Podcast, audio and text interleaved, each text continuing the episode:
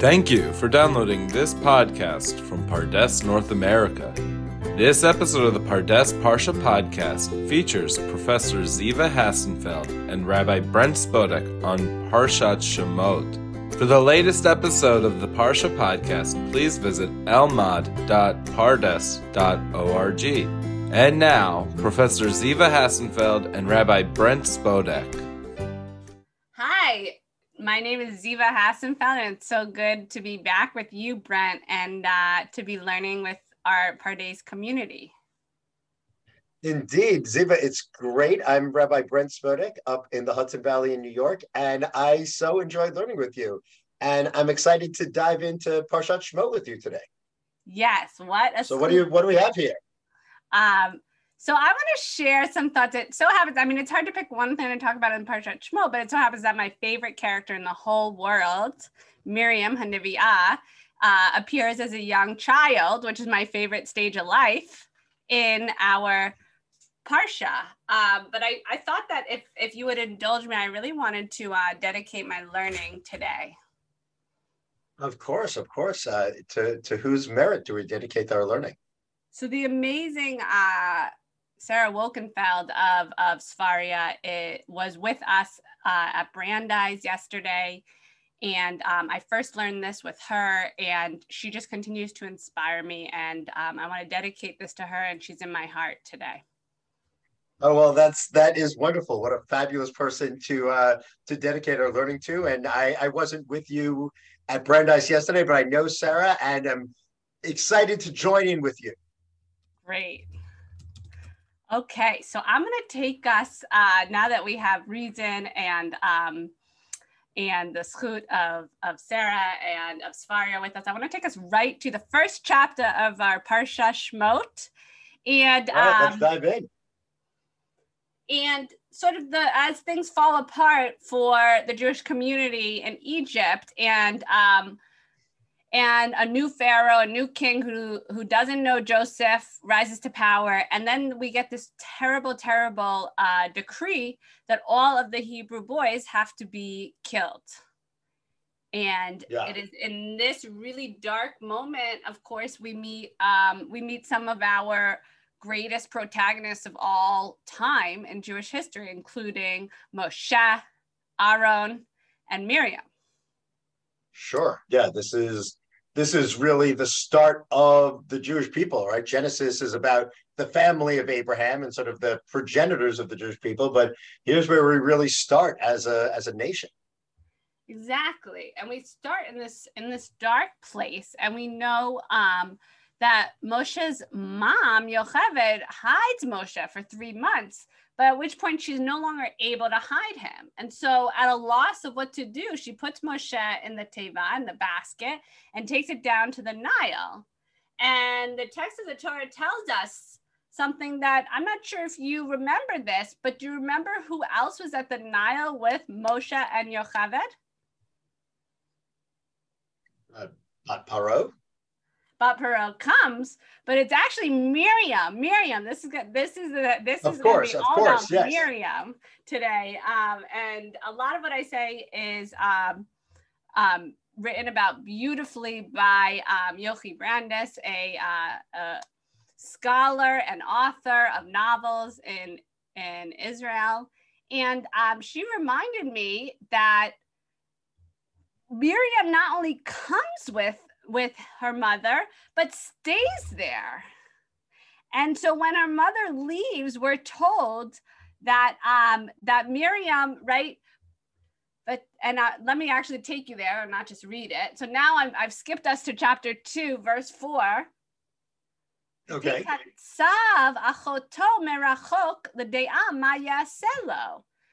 That even after this horrible moment where where Moshe is put into the basket and we don't know the fate.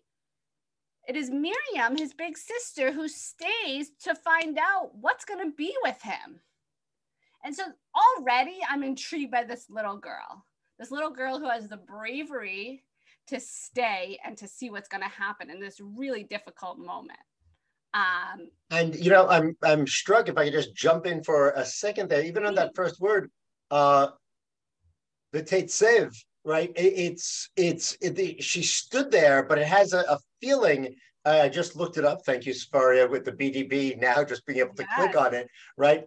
It's and it, it, it, does. Yeah. It has the yeah, it has the and it has the aspect to station oneself to take one stand. And you know, I'm thinking about Miriam as like really a little kid there, not just like perching there, not just sort of like happening by there, but really taking a stand, planting herself there at this pivotal moment in Moshe's life and in our history. Exactly, exactly. It's such a powerful word. And yet, if we didn't, right, if we didn't know this story, if we don't come back to the story year after year, we could pause in this moment and say, what on earth is she standing there to see? Right? What could possibly happen? Like the mm-hmm. baby has been abandoned. It doesn't seem like much good could happen. Now, of course, we know that in this miraculous turn of events, actually something quite amazing happened. Pharaoh's own daughter appears, not just not just a uh, innocent bystander, but the most powerful woman in the land. And wow, the Torah yeah. tells us that she comes to bathe and as she's about to bathe, she sees the teva, the basket with baby Moshe, and has it retrieved by her servant girl, opens it, locks eyes with this crying baby, and then Vatachmolav takes pity on him. Mm-hmm. And so my, Although I'm, I, am i am oh, sorry, yeah. No, no, no, no, please, please. I, I, am just struck. I'm always uh, leery of going out of my depth in grammar, but right here in that first word, vatiftach, vatir ehu, what is the object of tiftach? What was, because if it was the teva that was open, should there be a hay there or, or uh, right, something indicating mm. that it was, she opened the ark? Mm. That's a great and question. what the, the reason I ask is because I, I, I'm, I'm thinking perhaps about that moment for Bat Paro there, and um, it would be an overread to read that as reflexive. But I'm wondering about, uh, and this is admittedly a little into the realm of drush, not not pshat, but if it wasn't simply that she opened the teva, but she was also opened or opened herself to that moment, right? In order to have compassion on this little baby, she she had to open herself up. She was living in a political environment where um, Jews were dehumanized. Right, that's the first step in any sort of uh, genocidal uh, plan. Dehumanize your your your victims, and I'm just very curious about right that she had mercy, that she had uh, what was the word? Uh, tachmol, right? And I'm wondering what sort of opening was necessary for Bat Paro in order to have that that compassion, that mercy. That's that that's such a nice point. And um and I would say, of course, um, of course, I'm pushing, I'm, I'm swimming against the rabbinic tide here, but I'd say, uh, yeah, nothing special is happening here. And in fact, don't read too much into it. I love your question, but the fact that she refers, uh, she refers to the baby as Zeth is my mm. evidence that she's not like so moved. Okay, Tachmolav, she does have a beating heart, but she's not so deeply, profoundly moved, certainly not moved in any political or existential uh, way to say, you know, I see the structural uh, oppression that is happening here. um, so, right, right. This isn't this isn't woke bat paro. Exactly, exactly. Uh, and I just came from a talk where you know woke is a good thing brent and and she is not woke and yet it, in this exact moment my favorite character miriam who has been standing there and watching has the chutzpah to approach the daughter of pharaoh um, and to say to her right like uh, can I call for you a nursing woman from the Hebrews to nurse for you this boy? And then in this incredible turn of events, which we often like just breeze through in this parsha as we're reading it and learning it, so many exciting things are happening. Bat Paro agrees And because of Miriam's intervention, Moshe is saved and the entire course of biblical history is changed. And I, ha- I have more good things to say about Miriam, but first I want to just pause and say, like, is that not incredible, Brent? Is it not incredible that Miriam had the courage and the strength and the sense of self and conviction to approach a princess? Uh, yeah, I mean, it is both incredible. It is an incredible testament to uh, Miriam's uh, holy chutzpah, or you know, um, you know, John, what John Lewis talked about as good trouble. Um, but it's also I'm, I'm struck again of that midrash you brought a few weeks ago when we were learning um, uh, Chayei Sarah, I think it was, and you brought this midrash about the radical contingency of life. Yeah. And you know, on the one hand, obviously this is a story. We encounter this as a narrative told in words in the Torah, but taking it at plain value, there is also just the radical contingency of life. Like, yeah, if Miriam hadn't been standing there, if if Bat Paro hadn't said yes, if if if the world as we know it wouldn't exist. It's all radically contingent. Absolutely. And um, what our, our listeners, if there are any, don't know is that through learning together, we've become um, we've become life chavruta. And I love the way that uh, we've, we've, carried that midrash with us. Um, and yet, I think today I'm arguing, Brent, actually in a different direction because okay, it is, go. of course, the contingency, but there's a brilliance to Miriam that I need to highlight before we go into Parshat Shemot. Well, we're in Parshat Shemot, but to prepare us. And I think the brilliance is that, and I'll stop here, but I think the brilliance is that what Miriam did is she really understood. She read Bat Paro. Her intervention worked not only because of her bravery, but because of her intelligence, because she was able to read the situation carefully. That she was able to see in the daughter of Pharaoh, who was bathing by the Nile, seemingly quite content with the uh, structural systems of ancient Egypt, and merely intrigued by a box with a baby in it, not outraged. Miriam could see all that, and she could see that the daughter of Pharaoh didn't want in that moment a structural critical read, a read that would point to the harm caused by her father's like fear mongering xenophobia and policy of infanticide. Is that the word, Brent? I think that, that would that, do. Right? Yeah. Yeah. Right? Because that's just not where the daughter of Pharaoh was. And and uh, Miriam read that and could see that. And so instead of approaching Bat Paro, instead of approaching the daughter of Pharaoh, right, and saying, Look at the cruelty that your father has caused, look at his inhumane policies.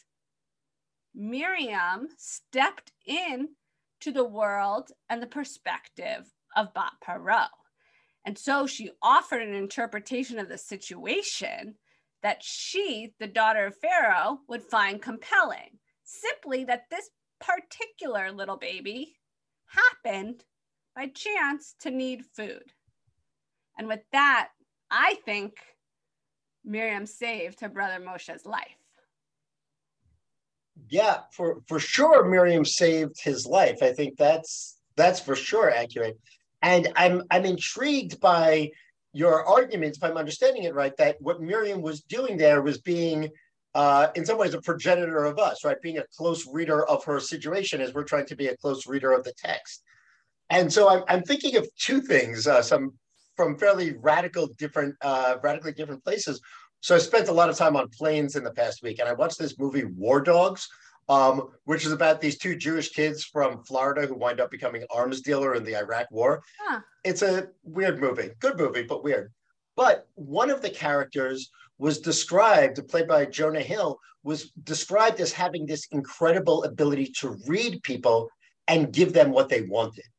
And he did it in ways that were, um, yeah, I mean, he becomes an arms dealer in ways that were morally dubious at best, right? And so I think what's what's remarkable about Miriam here is that she brings, for sure, this ability that you're highlighting this ability to read people and understand what the text of a moment demands, but also uh, wedded to that um, is a sense of rectitude, a sense of being able to use that power in, in an elevated way. And you know, I think Rashi says on you know the about Bat Paro, loading perhaps to a more generous read of Bat Paro, but that's a different conversation. That um, that the Shechina that she perceived that the Shechina was there. Right? And I wonder if that if it, that that presence of the Shechina was actually Miriam, right? That sense of Miriam having the interpersonal intelligence to say, as you said, what she needs at this moment is the personal, not the structural, but also doing that in a way that um, you know was for the good, was for elevated purposes. She wasn't doing this to you know, hustle some money out of Bat Paro or something like that.